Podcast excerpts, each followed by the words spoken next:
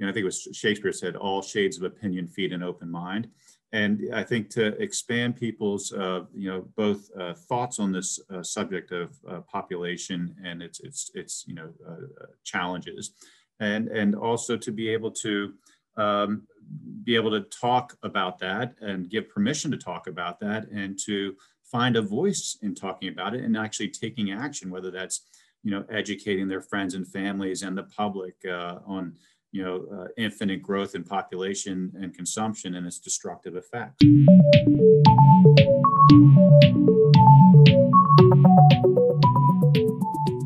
Terry Spahr is my guest on this episode of Inside Ideas, brought to you by 1.5 Media and Innovators Magazine.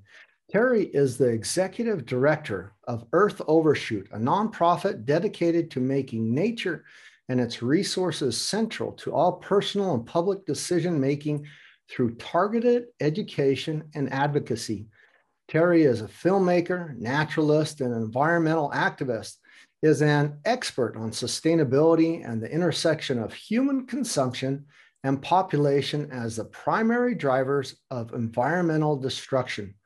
Terry is the producer of the 2020 documentary 8 Billion Angels, which establishes the connection between unsustainable population growth and our global environmental emergencies, including climate change. Through compelling stories, the film lifts the veil on a critical topic, often purposely neglected uh, to the shadows of our personal, political, and international conversations. Terry is a graduate of the University of Pennsylvania College of Arts and Science and the Fels Center of Government. He has had a 25 year career in the insurance, investment, and real estate industries and is the former board member of the Long Foster Companies, as well as their philanthropy arm, a sought after speaker. He has presented at numerous conferences, forums, spoken on the radio, podcasts, and is a contributor to the environmental pub- publications and blogs all over. Terry, welcome to the show. I'm so glad you could make it. Great to be here, Mark. Thanks for having me. Uh, I, am glad that you reached out. I was watching in afar uh, of your documentary. I have watched it fully and watched the obviously the trailer numerous times, but I watched the documentary twice. Thank you for that. Um, beautifully made. I have to give you kudos and, and really say, you know, uh, when for documentaries, you've you've you've done it in, in a good way where it's really not only pleasing to the eyes and watch the nature, the scenery, the way you do it, um, but I don't have to uh, immediately have a heart attack or bury my head in the sand that we're just all doomed to gloom. That there is some hope of optimism and and for for what we need to do and some actionable things down the line. You've been doing this for a long time. You're very passionate about um, uh, science, environment, you, you, you uh, sustainability. Uh, how in the hell have you weathered this crazy pandemic? Black Lives Matters, people of color, Asian racism, Brexit. Uh, uh, I could go on and on. The pandemic, the lockdowns, the the injustices and crazy things playing out in our world um, with, with all this experience all the things you've been talking about doing your nonprofit has that any given you any resilience any any things to weather the storm and this craziness how have you been well uh, I would say there's a lot coming at us. There always has been. It's just obviously uh, changed over over generations. But uh, uh, you know, uh, I, I, need to update our uh, press release there that you read because uh, it said uh, a 2020 film, and we actually, as a, a, as a casualty of COVID, we were supposed to do our world premiere and, and, and, release of it last year, this time May of last year, and uh, we had to postpone that, and we just released the film two weeks ago during Earth Day week. So, uh, you know, uh, you know, you have to, I guess, uh, be resilient, as you said, Mark, and, and pivot and uh, adapt. And uh, we certainly did that, and a lot of other people have done that in in, in many businesses and, and in their lives. I did a documentary with Jim Rakete called Now, uh, Greta Thunberg and a bunch of other greats. Muhammad Yunus, a Nobel laureate, was in it, and and uh, same thing. So I, I, kept teasing and said they shouldn't call it now. Let's call it later or yesterday or or forgotten because it was also supposed to be launched in 2020. Matter of fact, right before the pandemic, they were scheduled to go with premieres and theaters and everything. Um, and then it just throws us off. And so that in, in and of itself is kind of not just a pivot, but uh, that that entire film documentaries, not all were prepared to be streaming, to be online, to to find some other models. Um, did, were there any learning lessons in that? But also, uh, what I'm really looking for, and I'm kind of leading you in a bit. All this, all these years you've been talking about this. There's obviously data and and and um, a lot of factual stuff behind that, but it's also a kind of a for someone who preaches it or talks about it should be a lifestyle. Has any of that helped you with this craziness, weathering this, or learning about pivots, or have you had any resilience because maybe you applied some of those things you've talked about in your life and in the documentary that that helped you weather this pandemic more? And then now that you did release on Earth Day, are you seeing people saying, God, this is exactly what we needed to to get us through this craziness. And, and now we have a little more understanding and maybe we might have more actions or we might do something to help some of these issues we're facing. Well, I, I know that you, uh, Mark, are a, a sort of a, a, big thinking systems thinker. You know, uh, I, I, read your CV, the you know dynamic systems modeler with a understanding of science and maths. And, and one of the things that uh, I've observed over my lifetime, and I'm, I don't know your age, but I'm 55. And uh, what I have uh, seen in my short life is, is substantial, uh, you know, changes. They're slow moving, but substantial changes to our, you know, our world uh, and its environment. And whether it's the, the, fisheries, and you know, we used to go to Maine every every year as a child, and I still go back now, you know, 50 years later, and and they're just uh, hardly any fish in the oceans. We used to catch them abundantly. The, you know, the, the shorelines are filled with plastics and all kinds of detritus. And, uh, you know, the tides are a lot higher. They just truly are. And that's a, uh, actually in the last decade, we've really seen that. So, you know, there are these changes. And I think what uh, is frustrating and what I saw was that, you know, no one really wanted to discuss, you know, this um, you know this issue that is obviously you know relegated as, as, as, you said in the, in the in the introduction to the sort of the shadows of our discussions politically and internationally and personally and that is that we have too many people consuming too many resources and emitting too many wastes we have this you know human impact crisis uh, mark and then, as far as coming out with the film, I mean, were, were, there some things that you, you, had a different plan or strategy on how how to release that and and operate and get out to the people? And then through the pandemic, there was some some right. pivots or things. What can you tell us about that? Absolutely, we were set for a, um, a, a you know in person uh, uh, North American uh, release in theaters uh, across uh, North America and uh, that was scheduled for May, and, and we had to pull the plug, you know, basically end of March on that whole, uh, you know, um, plan of action. And uh, sat back and, and uh, sort of watched the landscape unfold as we all did. And, uh, you know, uh, finally decided that the, you know, I guess it was probably the, the turn of the turn of the, you know, December, January, the new year here that we felt it was, you know, urgent to get our message out and we didn't want to wait. And we just saw that people going back to theaters probably won't even happen until you know this fall even. So uh, here we are May, and uh, I don't think uh, we're going to still see people really gather. You know, even though we're getting you know decent penetration in this country and some other countries as far as the vaccine. So we uh, rolled it out two weeks ago to you know I think a, a tremendous reception, which was fantastic, and it was virtually yeah. done. Yeah, I love that. That that, that was wonderful. So, a fitting day, Earth Day, and uh, from the comments and responses I read uh, following that, uh, the, it was very positive, uh, well received um, overall. I'm sure I'm sure not everybody was was pleased, and there are some shocking moments or some things where you feel, oh, um, you know, there. I I want to.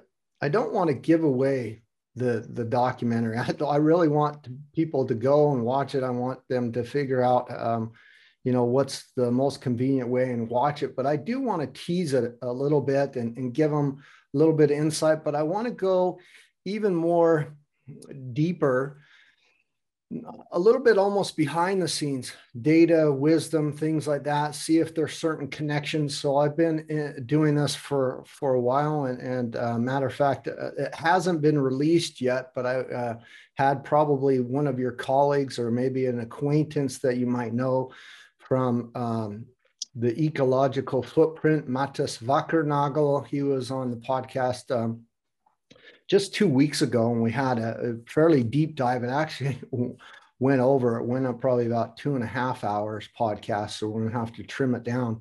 But it, it's based a lot on what he does, you know, Earth Overshoot Day. And today is today the day we're recording this, just as for my listeners, is Germany Overshoot Day, May 5th, Cinco de Mayo. Welcome uh, uh, you know, normally a day I celebrate and um, uh, uh, uh, in some respects because I love that culture and, and food and and things, but uh, not a lot of celebration for for Germany. May fifth, four months, five days. They've already hit overshoot day, the day they're gone beyond their finite resources for Germany. My and we're gonna I'm gonna ask you this into it, but WTF? What uh, what in the heck? Where are we at? What what's going on here? Um, you know, we're not even halfway into the year, and they've already used all their resources.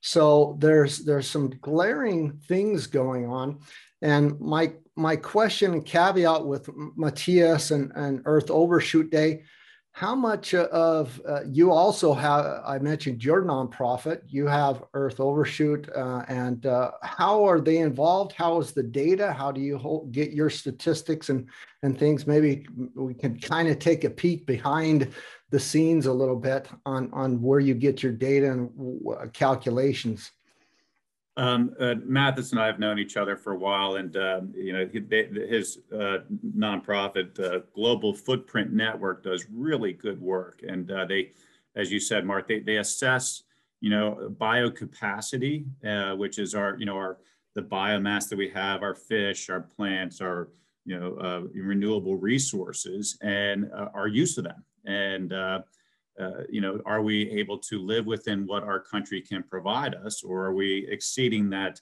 uh, carrying capacity? I mean, we're basically, you know, uh, um, chewing into the, uh, you know, to the to the reserves that we have. And yes, today is actually uh, overshoot day for Germany. Mathis's Global Footprint Network has some very good assessments for every country. They do a lot of, you know, data crunching from UN figures the FAO, uh, and and there are some other assessment organizations as well that look at you know biocapacity or, or ecological carrying capacity. But I think they are probably one of the better ones. So uh, we like their data. We use that. We're separate from them, uh, but uh, we're more on the educational side. Uh, but uh, you know they have their Earth Overshoot Day, in which they say, "Here's a day which, with this country or the or even the globe, you know starts to exceed its carrying capacity and starts you know using more than just the interest uh, you know they're, they're digging into the principle so yes we um, uh, we collaborate and uh, i like their work and uh, it's it's an important part of trying to measure you know as Mathis probably said measure what we treasure. Yeah exactly. He actually did say that. Um, a lot of this so he's been doing it about 30 years now. It originally started out with his uh, PhD thesis, and he he worked a lot with um, a couple people. So Bert Beyers, and he also uh, um, worked with uh, William Z. Rees, uh, who was his mentor and thesis and things. And I don't want to talk too much about him, but a lot of that, the ideas and the thought process behind that direction comes from Herman Daly uh, um, writings, comes from Kenneth Boulding's writings, comes from Dana Meadows, Dennis Meadows, Jørgen Randers, Steve Behrens Jr., the limits to growth, you know, World Model 3 kind of modeling and, and systems dynamic modeling, where we get some of these, not only the global hectare, but biocapacity data. And there's almost an equation and way to calculate the data. And so I wanted to know uh, is, is that kind of also how, how you do it or how, because in, in the film as well, you or in the documentary, you, um, let's let's just be on, honest and i said it in your bio is there's not a lot of talk and there's a lot of skirting around population growth you know facing 9 billion 10 billion in the future 2050 uh, where we're going and and how that affects an unsustainable planet, a planet that uh, is kind of living beyond its natural resources. But I want to, I, I get the feeling, maybe I missed it, but there wasn't a lot of talk about that because it's kind of more an educational transition to get people to view things and see what, where we've kind of gone over, like you mentioned, the fishing in Maine and, and things.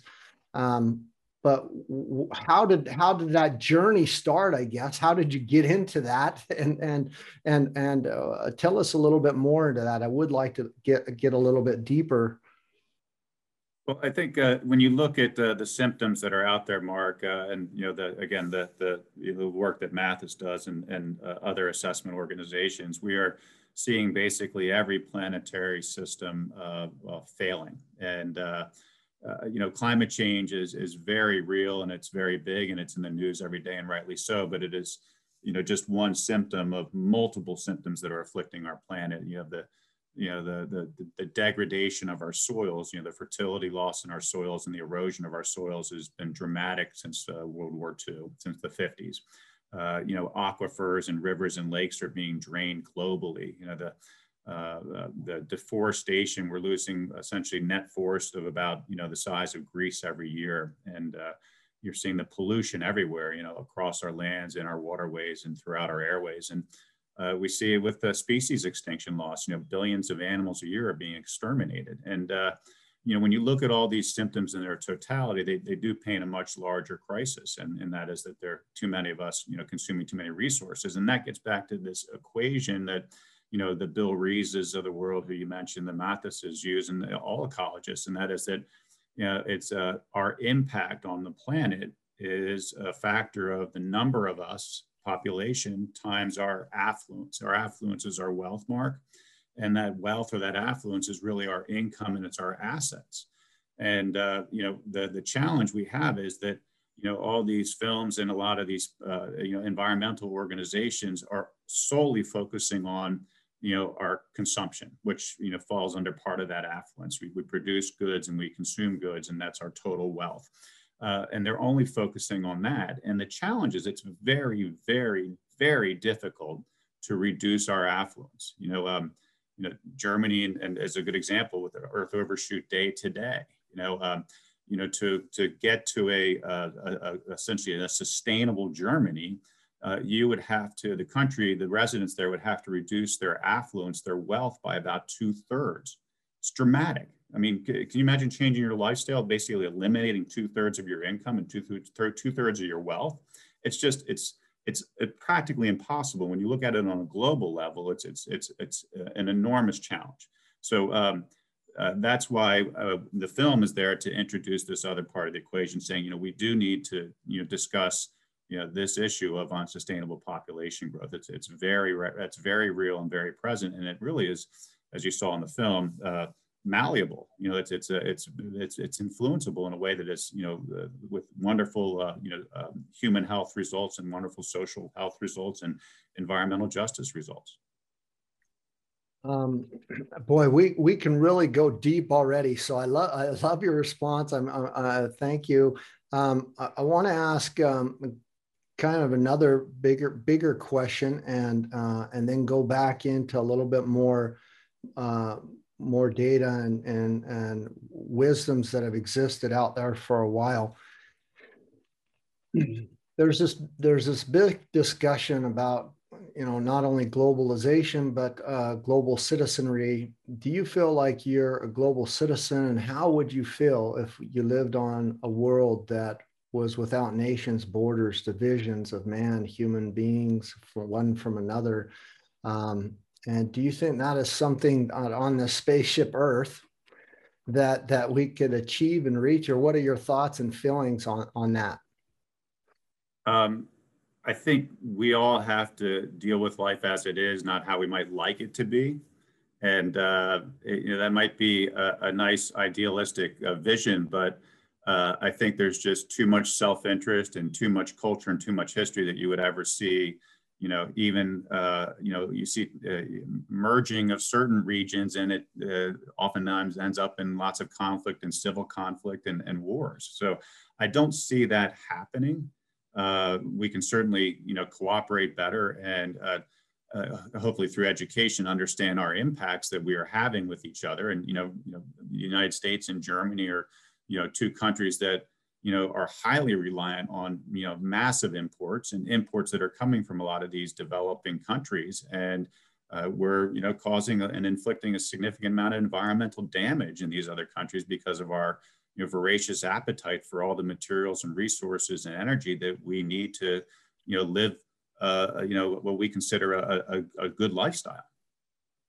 I totally agree, and, and um, th- thanks for answering that. I mean, uh, it's a hard, and I don't want to. I don't by no means want to put you on the spot. I really believe that this commodity global trade uh, companies co- organizations are, have really been global for for decades already kind of working uh, uh, even during the pandemic so pa- during the pandemic um, unbelievable how you know humanity was kind of stuck in in four walls or behind borders and locked down but uh, food air water soil species uh, still still found its way around. And uh, there was a, a big re- recoil to more local more regional but also that big impact was felt on how strong our our, our global ties are to to many other uh, areas you know and uh, especially with the vaccine production especially with um, um, different things that you know we're we're seeing emerge out. And so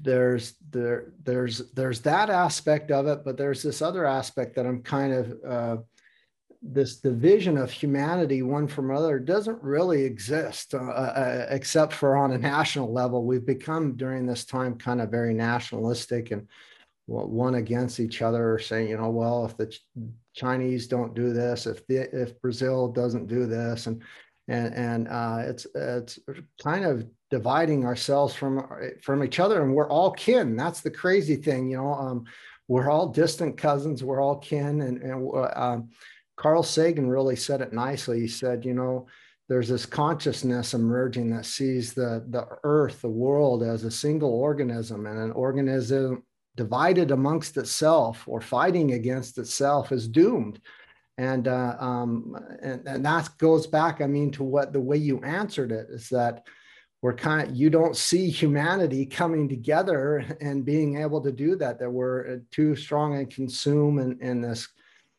whatever you want to call it capitalism this uh, other uh, form of uh, influence or uh, uh, how how we look at it. But that could also be defined as the human condition uh, do you have any thoughts or feelings about this human condition why are why are, are we kin and cousins, Homo sapiens, yet we can't align with each other on a common path forward? Is money so powerful? Is capitalism so powerful? Is consumerism so powerful? Uh, that, I, that's a deep question, Mark. And uh, I, I want to go I, deep.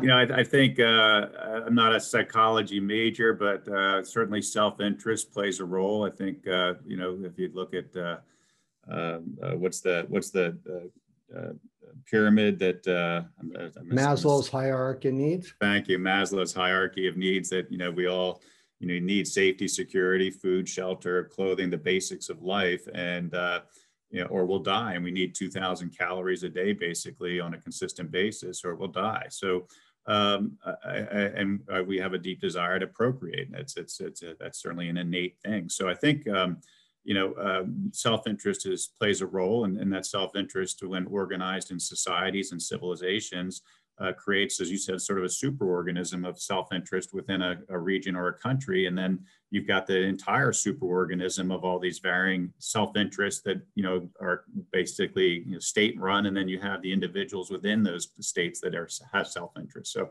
Uh, I, I, I, you know, I don't know if we'll be able to change that, uh, you know, uh, to, to much of a degree that would make us all cooperate all the time. There have been, you know, uh, you know, uh, you know, I guess murders and deaths and, and wars fought for for ever since there was civilization. So it's uh, I, I don't I, I, I just hope and pray that we all are educated enough to understand the consequences now, especially in a global world with global, you know, uh, armaments that you know, can annihilate a lot of, you know, our, our humanity.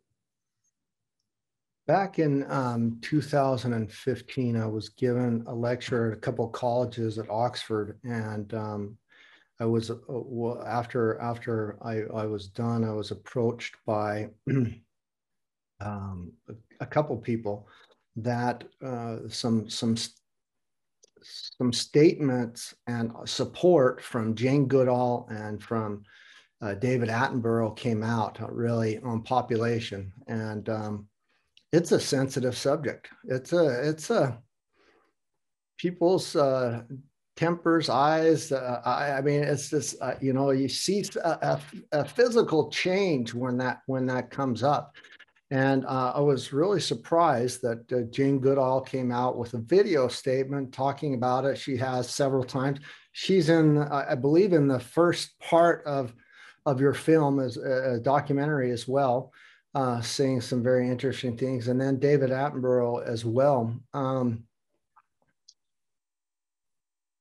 besides the, the uh, ecological footprint data, which is based off biocapacity, which is based off of global hectare, um, different sources of data, is there is there something else pushing that that discussion, or where that where we come up and we want to talk about that, or or um, I think that's a great question is, is, is what's pushing that discussion and why is this pendulum swinging towards, you know, having this conversation about unsustainable population growth? And I, I think what the challenge has been is that, you know, the past 40 years, uh, it's it's been in it's been in the closet, it's been in the back seat, and everything that we've been doing for the past 40 years has hasn't worked. And you know, every symptom that I mentioned is getting worse at, at a global level, Mark. So you know, do we keep repeating the same thing over and over again and expect to get different results? Because that's, you know, the definition of insanity. So I think uh,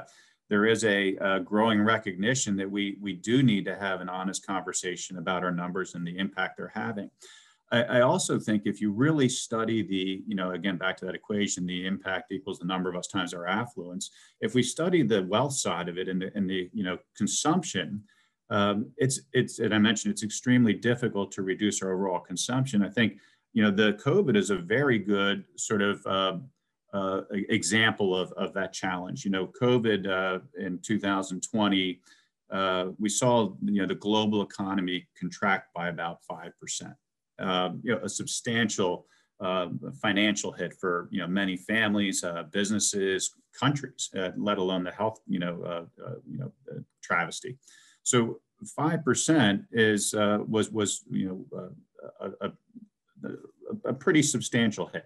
And when we look at you know Mathis's and Global Footprint Networks uh, you know work that they've done as far as analyzing you know our biocapacity, we would need to reduce our total uh, economic activity, our total consumption mark by about 50% in order to live sustainably long term as a global society. Uh, and so imagine we'd have to basically have a, uh, you know, a, a, retraction in the economy about 10 times worse than what COVID delivered to us involuntarily. It's, it's just, it's enormous. And it's just, it's, it's, it's un, it's, it's just not going to happen. So, uh, you know, that's one of the biggest challenges with reducing our consumption. No one really wants to do it because, you know, when you look at what a sustainable lifestyle looks like, Mark, and I think you'll find this kind of fascinating. I, You know, I've taken again the global footprint num- networks numbers and, and other assessments from other organizations. Um, a if we were to live equitably, you know, almost eight billion of us, uh, that lifestyle would look like essentially each and every one of us living in a a, a, small bedroom, maybe 12 by 12 feet, with a small bed in one corner and a small kitchen in the other, with a tiny little stove and a tiny little refrigerator, and maybe one outlet to plug our cell phone in, and maybe one switch for a light. And it would have me not having any central air, no central heat, no central hot water, no washer or dryer or or or, or, or, a you know dishwasher because you only have a couple sets of clothes and a couple pairs of shoes and just a few sets of tableware, and it would be never eating fish or meat, uh, only having a plant-based diet and a local one at that, and never driving in a car and never flying in an airplane. That is essentially a sustainable lifestyle for us for you know globally if we're going to you know live equitably you know with all of us and the challenge is you've got three and a half billion people including you and me who are living way above that sustainable level and how do we get these people who are in scores of countries around the globe uh, coming from all different kinds of cultural you know, backgrounds, political backgrounds, you know, economic uh, situations. How do we get them to simultaneously and voluntarily, you know, reduce their material standards of living by 50 to 90 percent? You know, it's it's it's impossible. Uh, and and the other challenge is the four and a half plus billion who are living below that sustainable threshold. Uh, and the you know the bioethicist and the bioethicist in the film brings this up. He says, you know, we should give them the space to to grow and to consume more and to and to you know live better lives because it's a social justice issue. And you know he's right. So you know we've got a real conundrum here where you've got you know the wealthier people who are living above that sustainable threshold who have no interest or very little interest in trying to reduce their wealth to that level. And the people who are living below that sustainable threshold you know want to live better lives and should have the right to do so. So it's it's a real challenge in the documentary, you um, take us to India. You take us on um, uh, very eye-opening. I've been to India several times, and and um, it's a it is an eye-opener. But the, I mean, there was times where uh, you know three weeks I didn't see the sun once. Uh, I felt like I was. Uh, locked into a smoking chamber in the airport or into some kind of a confined room of smokestacks. Just I just it was horrific. And, uh, you know, see people living and functioning. But there's a little boat ride that occurs there. And we're looking at basically open sewage, black water, you know, um, truly black water. And, and um, it's an eye opener, but uh, uh, uh, on, a, on a country uh, that is uh, has huge population, huge numbers, and um, just seems uh, in some respects, it can feel hopeless. What what the heck are we going to do? How how can we fix these problems? And and why haven't we started sooner? Um, there, uh, I, I, loved it, and it was an eye opener. It would drive me to action. I hope it wouldn't make uh, others do otherwise. And I think the way it was done was very very uh, uh, uh honest and, and uh, ethically okay. It was uh, it was it was reality, but it wasn't like okay, just forget it. You might as well give up today, um, which I like. But that there there's some really crazy schools of thought or different schools of thought. I, I guess how we could do them.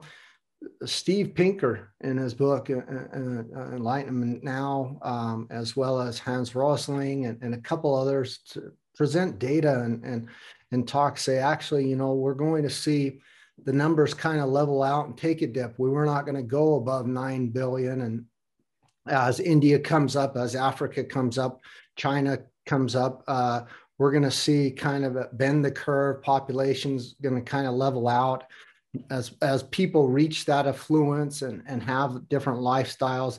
That uh, we hear that that one version or those versions of of they're almost predictions you know that's what they're seeing and predicting on how it's going to go. And i hope most of those are done off of uh, dynamic modeling and, and uh, numerous endless amounts of scenarios to get a high probability that that is highly likely. Um, but then it comes back to this thing as, as we look around us whether we're in the developed world or uh, uh, in an undeveloped world uh, or country, um, I just don't see the infrastructure getting up to speed. I just don't see us providing that global hectare, that biocapacity for each individual to, to live on that footprint that we're lagging behind. But, it, but in that is my question. I do, I do believe there's a hint of truth that if we could bend that curve and get our infrastructures and efficiency get not just on renewables but how we live differently that that we could actually live on the the, the earth overshoot is calculated on a global hectare 1.6 global hectares which is replicable. And the reason we have earth overshoot because on a global average we're 2.98 something like that global hectares which is a deficit of 1 point something global hectares per person.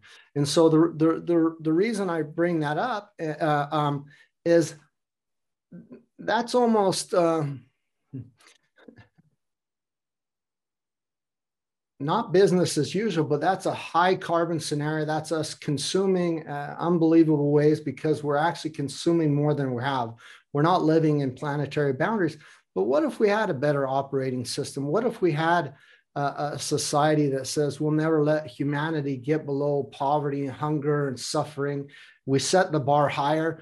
We we, we build better infrastructures and we think not just replicable hectares of what's available, what we have with our carrying capacity of, of humanity and the growth of humanity, which that would fluctuate daily. But what if we started to update our, our infrastructures and, and provide everybody with the basic needs and provide it in a way that is seasteading, going vertical, being more efficient with passive homes and renewable energy and solid infrastructures?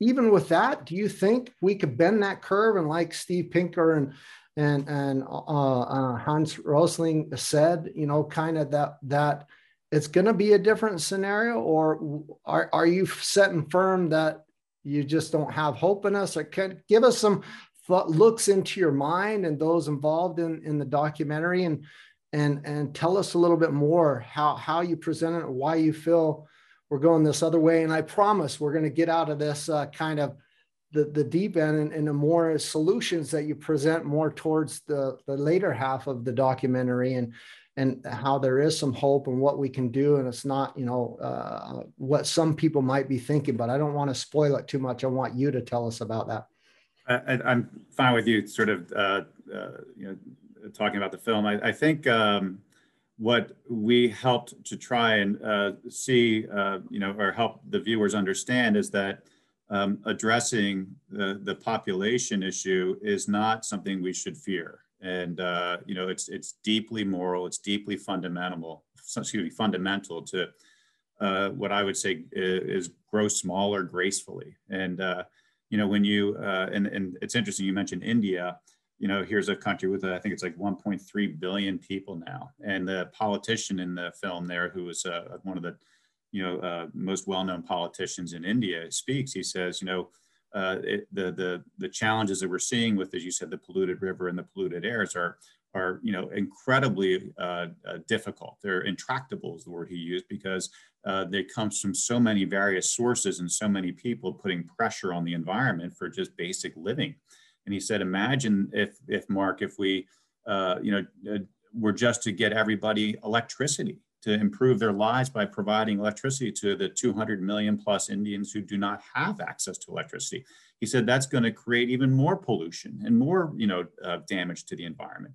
And that's the that's the that's the conundrum is you've got you know the more that we improve people's lives, the more damage we cause to the environment. And uh, but we need to do that. So how can we do that? We can certainly try our best, as you said, to to to to you know uh, not be as uh, polluted. And uh, what we find is oftentimes it gets shifted. It gets shifted to other countries. So the United States has done a good job of cleaning up its environment. But as a result, we lost a lot of that manufacturing here because it became expensive to manage that. And we pushed it offshore to other countries that didn't have those environmental protections. So it gets shifted. And that's a, that's a, that's a, a challenge that needs to be addressed. And it's not an easy thing to deal with because we're not one global society. Um, so I, I, I, guess that's a sort of a, you know, my thinking is, uh, and my thoughts are that uh, I, I, hope we can flatten the curve when it comes to uh, our, our, population growth. We're adding about 80 million people a year, and you know they all need they need clean water, they need you know food, they need uh, shelter, they need clothing, and you know those resources, uh, uh, you know they do cause an impact on the environment. any any any organism, no matter how benign, you know, uh, impacts the environment around it. And uh, so we, we have to recognize that uh, the sooner that we can uh, flatten that curve and start to, you know, gradually reduce our numbers, uh, the better we, the better we'll be off. And what's interesting is in India, again, you look at how that has happened there. They're continuing to grow. You know, they have, I think, if they're replaced, they're they're not a replacement yet, but they're about 2.4 children per woman uh, per woman. And uh, there is a part in the film where we're down in Kerala, Mark, if you recall, that's the state, the southern state of India. And uh, what's fascinating there is when you know that that that that state for the last 200 years has educated girls and boys, and uh, not just you know young men, but women. And uh, they have uh, really made a priority to empower women, to educate them, to provide them good access to reproductive health care. And you know their fertility rate down there is about 1.7 because when women are educated, you know they tend to be in the workforce. They tend to be uh, certainly improve their health, improve their living conditions. They have fewer children. They space them more, uh, and their families and their lives are far far better. And the environment actually begins to restore itself because there are fewer people putting that pressure on the environment for their basic needs. I absolutely love that part uh, of the of the documentary. Um, I say often that actually two of the biggest ways to draw down, as Paul Hawken as well said in his book Drawdown, is really to empower women and girls. And, and um, it's not just education, it's their basic needs, it's their lifestyle that they're um, not married off at an early age, that they get that education, that they get those jobs and positions and that equality. So there's numerous different aspects of how that just flattens the curve, but also is a game changer for not only population growth, but better stewardship over families, better stewardship over our planet, and how we do infrastructures much different. And, and um, I loved that. That was, you know, one of the most wonderful parts uh, of the documentary. The whole thing was wonderful. Um, don't get me wrong. I, I just want to kind of go a little bit deeper because I, uh, um, I just don't watch to watch as entertainment. I watch to kind of educate as you're you're an educator and you're the people you want to kind of uh, present them with something they may, might not have heard before, but also might be taboo or not a subject that's uh, easily approached. And how how do you do that? And you do it in such an eloquent way. You do it in in the right way where it's um, it's not difficult. Some of the numbers are really hard for humanity to fathom. We don't understand the exponential function. We don't understand these large uh, billions is, is just a, a, a hard for us to fathom.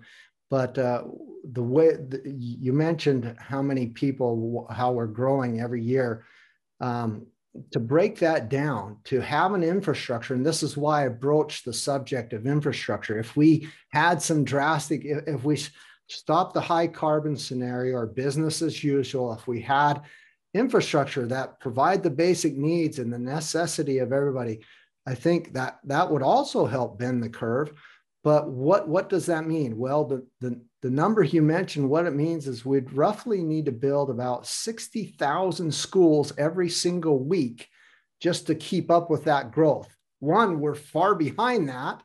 And two, we're not doing that every week to keep up with educating and growing just humanity. It doesn't matter women or girls, it's just period um, to educate everybody in the future. And so we're already building, building into the system poverty, hunger, no education, you know, not just the Paris Agreement, not just what's talked about in the IPCC, uh, um, not just the basic needs of humanity. We're just not doing it. So, um, that leads me to my next question and I, I, if you don't want to broach it we don't have to but we, we're currently operating under a, a, civilization framework a global civilization framework and there might be a few pockets of these civilization frameworks around the world um, um, that are there. Um, but humanity is becoming at disease, a little bit unrestful with our, our, conditions around the world, with what's going on, not just the pandemic, but with Brexit, with the Amazon burning and Bolsonaro, with Putin, Xi, Duterte, Erdogan, whoever, you know, the Trump apocalypse, the Oompa Loompa, and you know, the inauguration.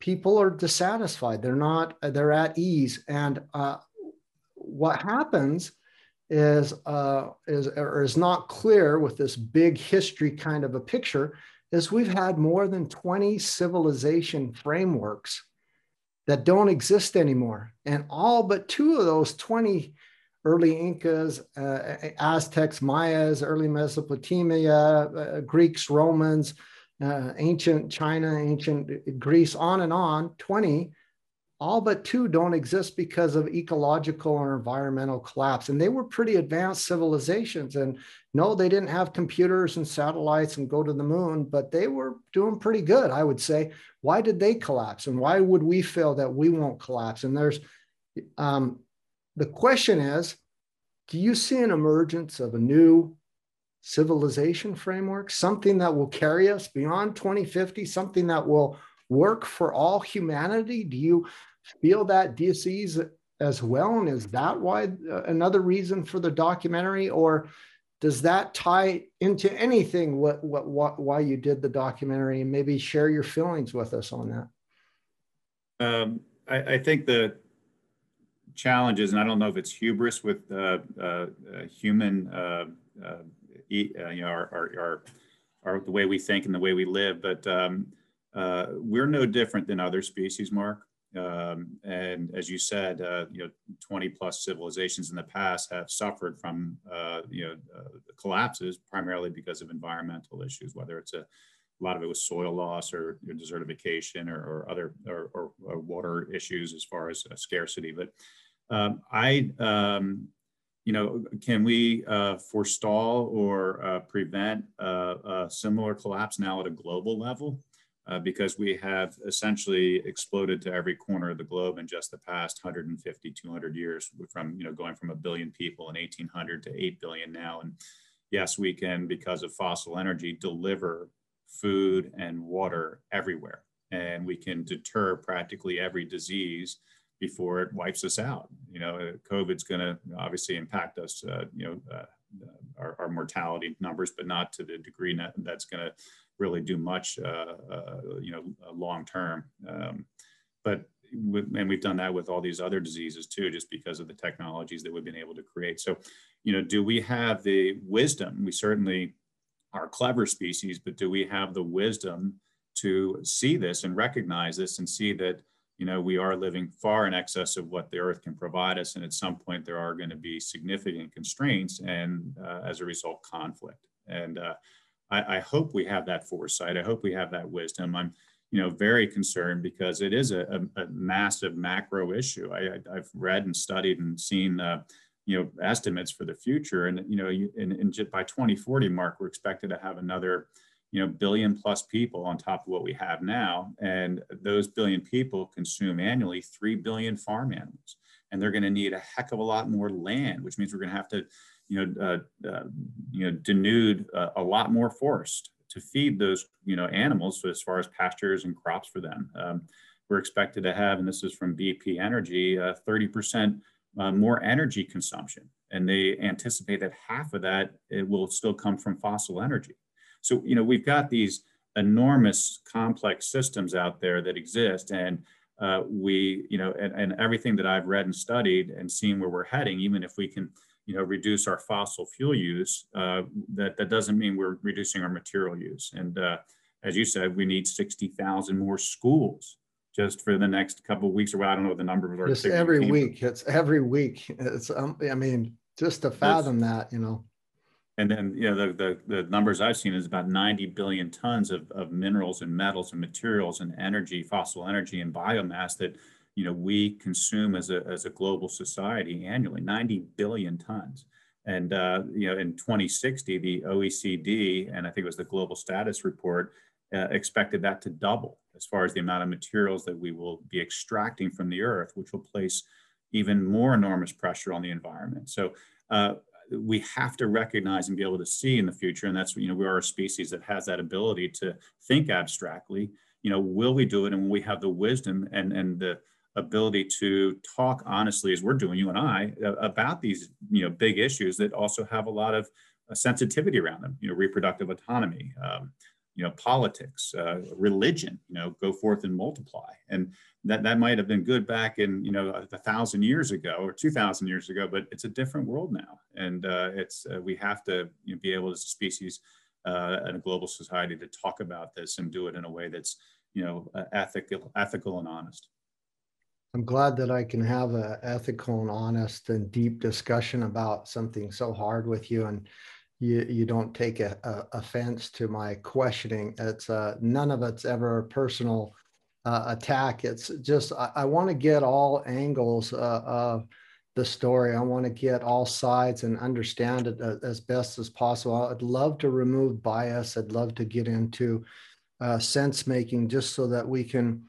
kind of take a step back for a second and have that overview effect, that uh, cosmic perspective to understand are we getting the big history? Are we getting understanding it? Have we understood collective intelligence? Or are there some chunks that we don't know about or that we haven't read or haven't seen or are not educated in? I mean, obviously, education's a big uh, issue, regardless, so that we're way behind on that. A lot of people aren't getting that. A lot of people don't have access to the the uh, the podcasts and, and the books that that we do or the data. Um, and so uh, we're in a we're definitely in a conundrum of, of where we need to move forward. And and we have this thing that's real it's kind of it's really funny. So i i, I uh, kate Raworth um, who does the donut economics she she surmised it very nicely. It's this weird societies you know it's where western educated industrialized rich and democratic and uh, it's here in these weird societies where most of the economic research is done. Uh, and thereby they're very biased and they're also done by a lot of white male economists. There's not too many, you know, um, uh, that's that's the stereotypical, uh, you know, economists, these the, the white males, and and that's not typical to a, a, good diverse depiction of our globe, of our world, of all those people that we're discussing here now, and um, we, we, need to get some more of this equality. Uh, um, so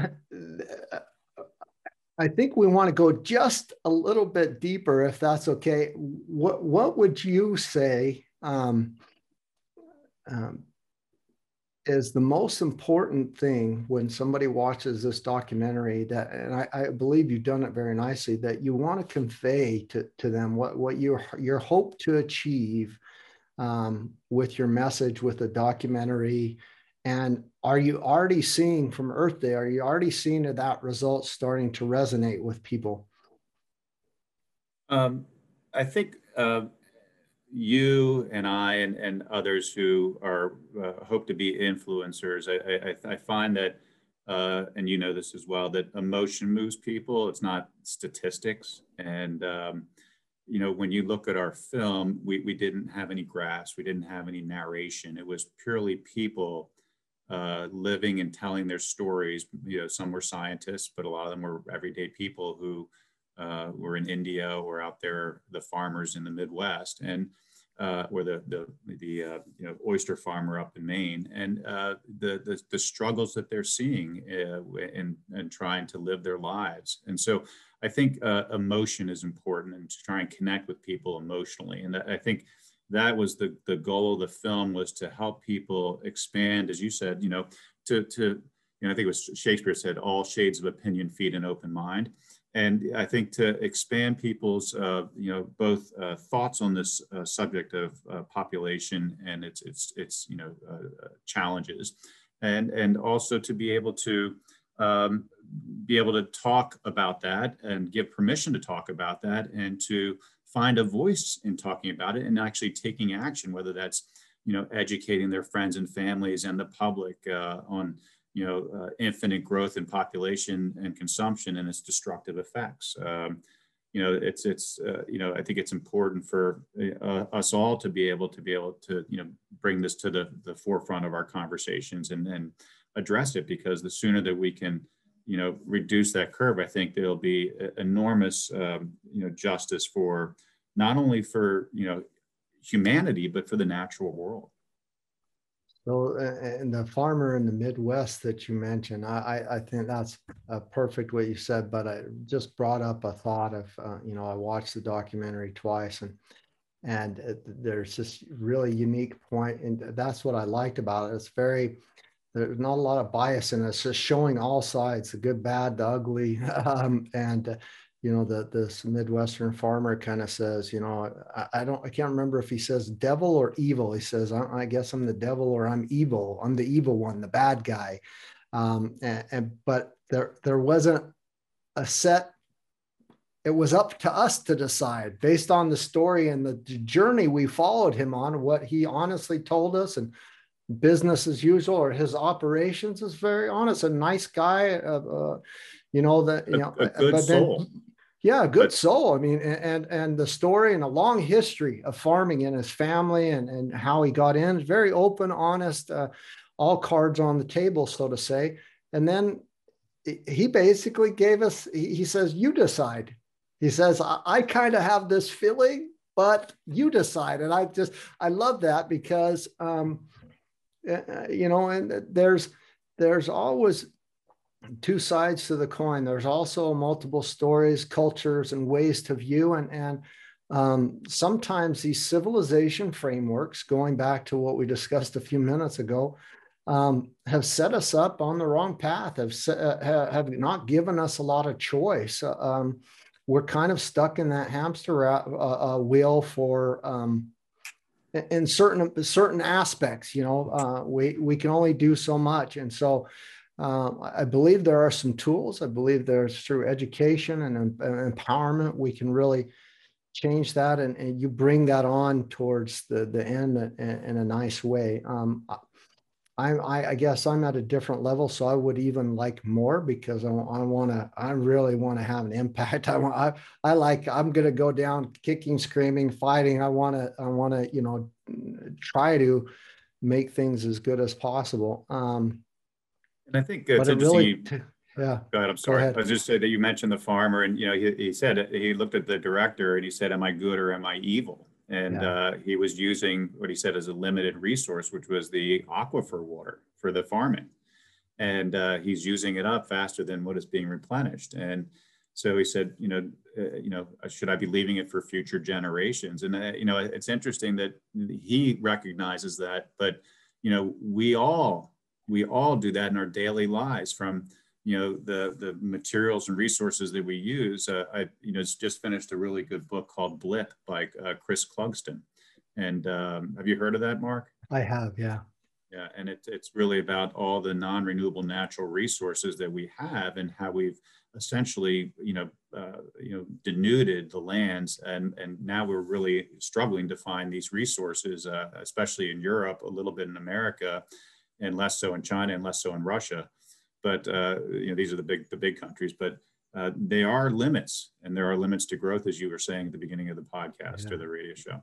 Uh, there sure so, is. Uh, you know, I, I, I, hope that we can uh, model those uh, resources as a, as a global society, at least from a, a country level, and you know, prepare for um, you know their eventuality when they will run uh, low, and uh, be able to pivot, and and also be able to set I would say, you know, the right expectations with society too, so that, you know, when we transition through overshoot, uh, you know, we, we maintain our, our happiness. We, we, you know, find the good in others and uh, we go through that process, uh, you know, uh, gracefully because uh, it's not easy to, you know, when what happens when we have less energy, it's going to, you know, be difficult to adjust and that that will eventually happen. You know, the, the oil and the gas and the coal that's in the ground is not uh, limitless. And the studies that I've researched and read uh, says that the second half of this century, uh, there may be some significant implications on our, our, our, energy reserves and, and being able to serve, you know, society.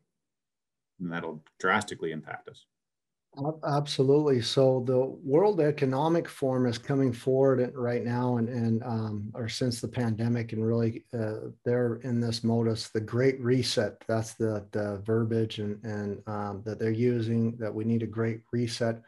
Um, I mentioned Kate Raworth earlier, Donut Economics. Uh, Johan Rockström, Professor Johan Rockström, it's uh, Planetary Boundaries. He just came out with a new white paper.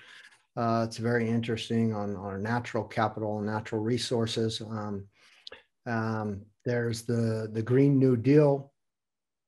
Obviously, I'm biased. I, I believe strongly in the Paris Agreement, even before that, in the Sustainable Development Goals as our 2030 not just agenda. I believe it's the the the world's first global moonshot 197 countries for the first time ever decided on a plan of action a roadmap of how to get to better futures with monies backcasting foresight targets indicators and i, I re- really I, don't see any other global kind of plan to improve poverty and, and gender equality, empowering women and girls, et cetera, out there ever. Um, and it's hardly even recognized. Nobody's speaking about it. Nobody's really kind of, it's, you know, it's just a, a blip out there. But that leads to my question what's the plan do you believe that there's a plan that there's like a, the new green deal donut economics planetary boundaries the sdg is there some kind of a, a, a, a, great reset or a rescue plan a roadmap to the future that can maybe bend the curve flatten the curve get us to a better future I, I guess I would just pose this to your viewers, uh, Mark. And you know, there've been 34 international you know climate conferences over the last 40 years and if you and i and everyone else looks at uh, you know the increasing co2 emissions every year and the accumulation from parts per million they keep going up and up and up and up. So again do we continue to uh, you know have these uh, you know conclaves and, and, and conferences and uh, you know, can we get together and do something? I think it's a, a significant challenge. I, I, I, look at what happened in France a year or so ago when they tried to uh, uh, impo impose an additional carbon tax, and uh, you had the basically the, the citizens revolt because of the, yeah, exactly. you know, the additional cost. So I think it's going to be a real challenge to, and we need to do it because we do need to get off carbon, uh, both for climate change, but also for the fact that we're not going to have much in the ground maybe in 40 or 50 years. So we do have to find alternative energy. And uh, I think that's even more of a concern than, than or, or, as much of a concern than, than, than climate change uh, as far as our, our energy use. So uh, I, will we make those changes? I, I, it hasn't happened yet. And I think we'll still see those numbers march as far as what those estimates were that I showed you from, or to share with you from BP uh, and, and population growth and the impact that's going to have on more energy need and more environmental damage. So uh, I think we have to have this conversation and it has to be on an international level that we all have to really look at, do we need to have endless growth of population? It's, to me, it's, it's, a, it's a far healthier, there are a lot of countries, Mark, that are actually reducing their populations and they're doing it all voluntarily, all ethically, uh, all in a human rights context. And they're seeing enormous, enormous improvements in, in, in, the health and welfare of their citizens and, and the environment's beginning to restore. I mean, you look at Bulgaria, Lithuania, uh, Croatia, Japan. Uh, these are all countries that are, are in this process. Uh, and some of it's not even they're they're doing it's just happening you know just because of uh, you know people's choices and uh, love that can you tell us a little bit more about uh, some of the positive stories you're seeing in some of the countries that that we need to be aware of that that are doing this. It's nothing new. It's been going on for a while. Kind of give us some more hope and optimism how we should see this discussion and and and and how how we can do it. Where, we, I, I think some people when they even get in the discussion not not only religiously cult, culturally but it's just it seems like such a hard thing and in, in your documentary you don't make it a hard thing at all. You make it something that's a no-brainer kind of like okay yeah all right this is it's not that bad. I thought it was a lot worse. Uh, but there are a lot of headwinds and uh, you know in the documentary the, the one gentleman from population media center talks about you know uh, the economics and the politics and that you know there's this narrative out there that says you know, we must have more people because that means more growth and a better society for all. But as you said, you know, look at the, the, the, the infrastructure needs and the healthcare needs and the education needs of this growing populace. It's an enormous strain on society and the infrastructure from the transportation needs. It's an enormous uh, uh, uh, impact on society and, and also the environment. So, uh, you know, I think uh, it's a, it's a, you ha- we have to shift that narrative and i think economists have to start to look at you know is it all about growth and exploitation of resources and go down with the ship? Or how can we balance what we have in nature and live within you know what nature can provide us? And and that's that's that's a shift that has to happen uh, at a at a certainly at a granular level, Mark, uh, meaning we all have to feel that, and then we all have to voice that, and then I think politicians will react, and the and the globe will react, to the global society will react as well. but we are the ones that have to understand that and that's what i laud about what you're doing and others as far as trying to help move the move the you know move the needle there uh, I like the way you answered. You, you kind of said, you know, none of, none of the plans out there, none of, nothing that we're describing is really is working because look at history. Look at look at how have we done it in the 35 times before? Have we done it in in all the years? Where are we going? And and you know, we're breathing the same air and, and drinking the same water that Gandhi did, that uh, Caesar did, you know, who, whoever the famous person you want to see. And uh, um, uh, reminds me of Gandhi. I mean, he did amazing things, uh, colonialism, and a lot based around food. And and and um, at the end, we couldn't come together. Those religious, those cultural, couldn't come together. And and yeah, they overcame colonialism, but then they're just right back into um, the same bad situation. And uh, we're not learning from our lessons. We're kind of repeating the same mistakes. Einstein's problems theory that you mentioned earlier, you know, um, we have to look at our problems differently than when we created them. And uh, that's how we'll, we'll solution, uh, come up with those solutions. I really like how the whole documentary moves us in that right, uh, right area. And um, there are a few other documentaries. I told you about mine, but there's that are they're kind of emerging out there. Another one's Endgame 2050 with Moby, and I, I forget the doctor's name. She's also wonderful from um, Guadalajara, Mexico, um, and um, that that's a wonderful thing. The reason I, I bring up these documentaries, and so I, I believe on the educational journey, on this journey to uh, envisioning a different future, envisioning some tools, tips, and tricks of how we get there. My big question or pet peeve or thing that I kind of want to work in, I want to discuss this with you, not only because you're a producer and educator and you created this wonderful documentary, is if, if I go to the movie theater, if I go to Netflix or Amazon Prime or whatever, and, uh, uh, even before the pandemic, and I want to I want to see a vision of what that sustainable future, that resilient future looks like, what 2030 will look like, what 2050 will look like. Excuse my French, Jesus, it's pretty, it's pretty scary because everything I see out there is very dystopian. We're fighting over some resource or fighting each other. It's Mad Max, it's Total Recall, you know, whatever. It's it's pretty dystopian. I can't think of too many beautiful depictions of of those times in the future and how we're how that feels like a, a vision of what it feels like and how we're going to get there you you dated yourself i'm also in the same area as you are we're both uh, up there in age and when i was younger there was star trek and these these they were sci-fi but they were, you know, a, a non-smoking future. It was a future with no, uh, not money as an economic model. There was a different economic model. There was transporters and food generators, and and it was just, and a lot of those things we kind of came up with, and gender diversity and and interracial marriages, all sorts of things, uh, relationships that that we learned from that. And and because of those visions, I would say because of those visions we were able to engineer, architect, create, and design. Say, oh, I like what I saw in Star Trek. I want to create that for the. I would really like a tricorder or a cell phone, smartphone, whatever, 3D printer, and, and I'm I'm bound and determined. Let's make that happen. I don't have any media besides maybe a TED Talk and dystopian Black Mirror, and and no real visuals media of showing me how in the hell can I get to that future? How can I engineer, create, architect, design, get to that future?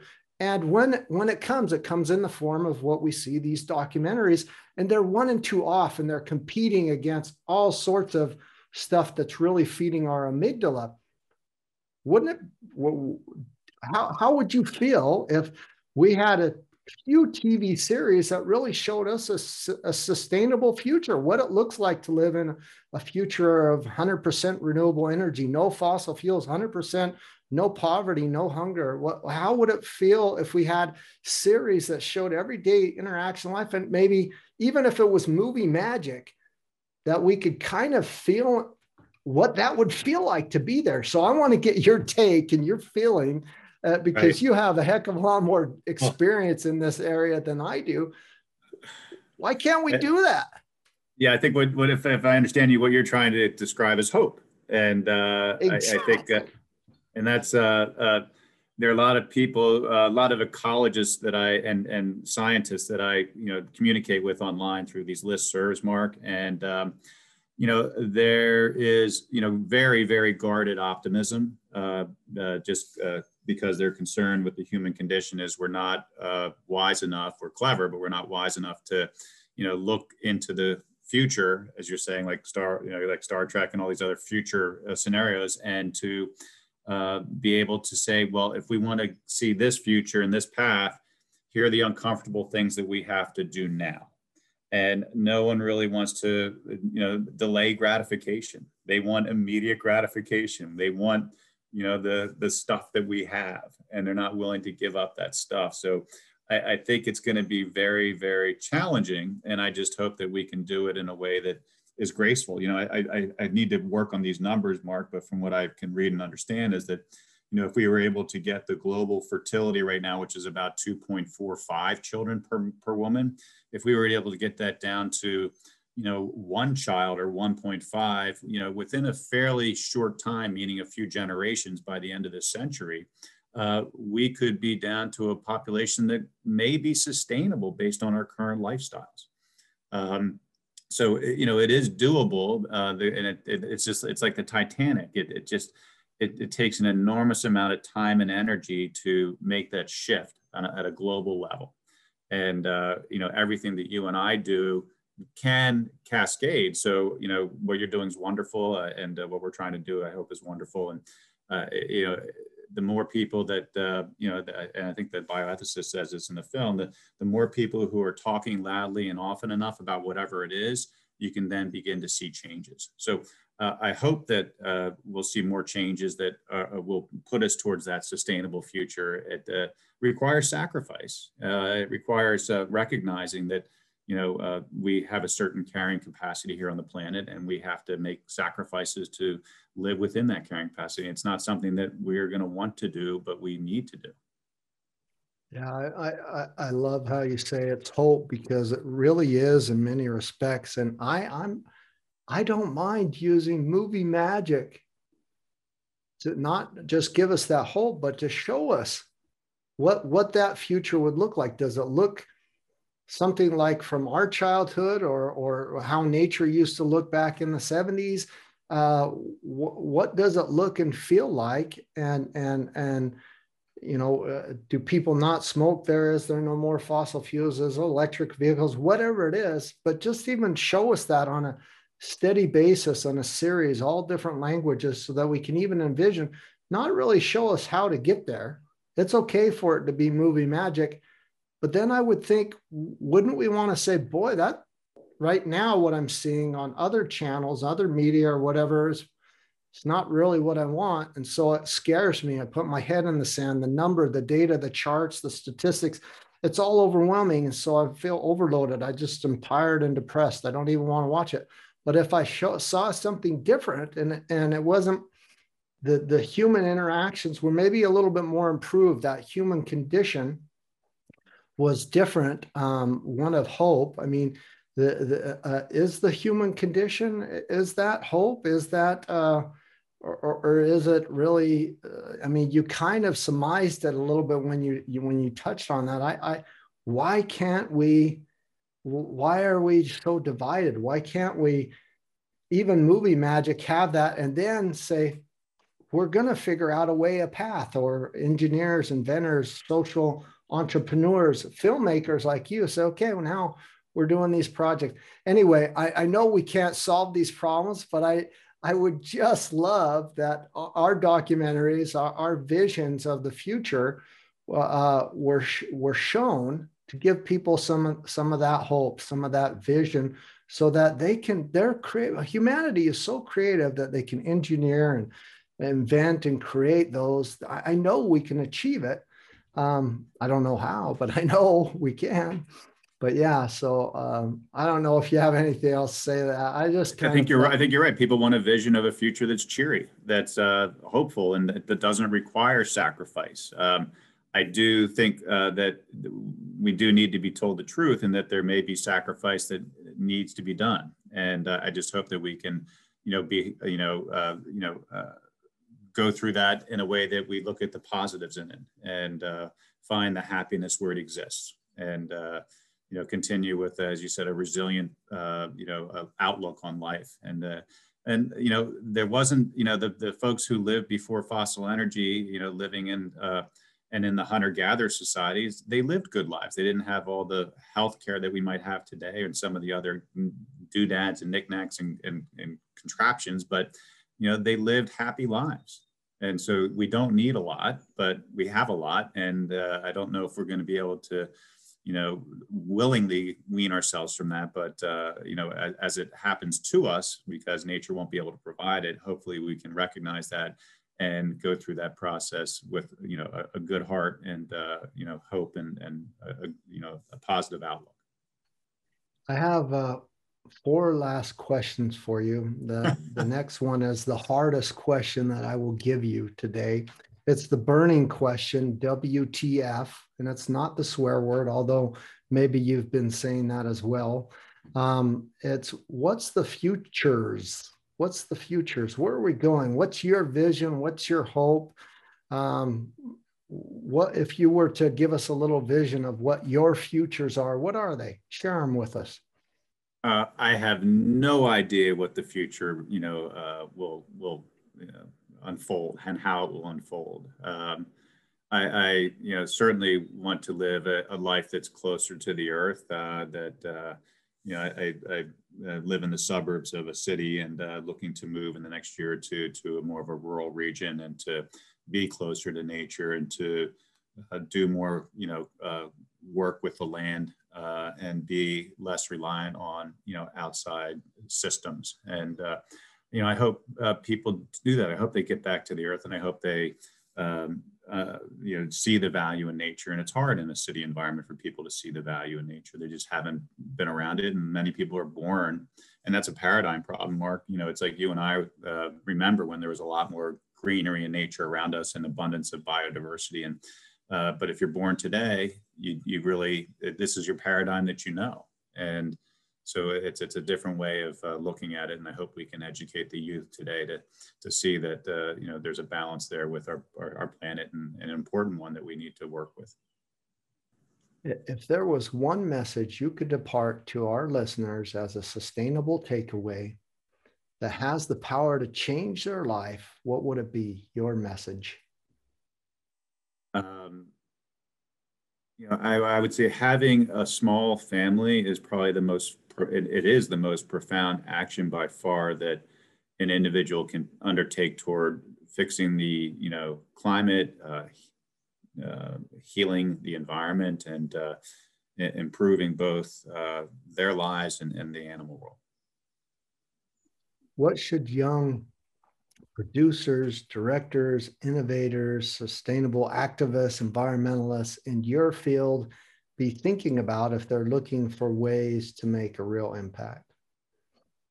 Um, certainly connect emotionally with the viewers um, and uh, you know uh, just uh, approach everything with passion and dedication and determination i think uh, you know persistence and determination are are omnipotent uh, we you know, it's it's it's a, a critical uh, feature and there are going to be a lot of people who will as you know, Mark, will uh, you know have a target on your back, and uh, you just have to you know know that what you're doing is is right, and and and, uh, uh and with you know with the, deepest uh, you know ethics and the deepest uh, um, belief and doing the right thing by others. And the last question is really what have you experienced or learned in your journey so far that you would have loved to know from the start? You know, I, I came to the film, Mark, with a deep concern for the natural world. And uh, what uh, unfolded to me through this process of making the film was the enormous um, uh, impact that uh, unsustainable population growth has had on human health. As you saw with India and the, the number of people who are dying annually for just from you know, uh, um, you know, the polluted air or the polluted water that they drink, um, to the, you know, human health costs that come from high housing costs. Like look at California and, and people having to commute long distances, but when they're, you know, paying enormous amounts for rent or, or purchase prices, that they're sacrificing maybe with their health care, they're sacrificing with the nutrition. Uh, or if you look at what's happening with CO2 emissions into the atmosphere and you know that that that descends on our crops and it actually changes the nutritional value of many crops and uh, uh, or, or it, uh, it can impact us in, in, in other ways health wise. So uh, I, I never really saw and understood the human health toll that uh, you know population growth has, but it's enormous, and uh, it was a it was revelatory to me, and the solutions were revelatory as well, which were wonderful. And as you said, with like Paul Hawken's book, you know, it was I think it was revelatory to him where you know, the number six and number seven of the top 10 strategies to fix climate change were educating girls and, uh, uh, you know, providing uh, uh universal access to modern day contraception. And those two, when combined, were the number one solution. So uh, I, I, guess uh, that's, that's, uh, that's my thought. That that's a good thought, and thank you for sharing that. For those are all the questions I have for you today, and I'm just sheerly so thankful for your honesty and openness, and that we could get into some depth and and have a nice exchange. Is there anything before I say goodbye that you would like to depart, or say that we didn't get a cover, or that we kind of skipped over or missed that that we need to know, or did we did we get a pretty good ground today? I, I, think it was, it was great, and I really appreciate your your interest in, in uh, you know exploring these uh, deep issues and systemic issues. And uh, I would say if there are viewers out there are interested, they can certainly learn more about the film at the you know our website, which is uh, eight billion. That's the number eight billion angels.org. And uh, or they can also go to our nonprofit, which is earthovershoot.org and uh, at both those uh, areas they can certainly learn more about you know what we've discussed today for the last hour. So we'll put all the links and all that into the show description notes and links and, and things and give that to them terry thank you for letting us inside of your ideas. It's been a sheer pleasure and i wish you a most wonderful day on today may 5th earth overshoot day for for germany. Thank you very much mark. It's been a pleasure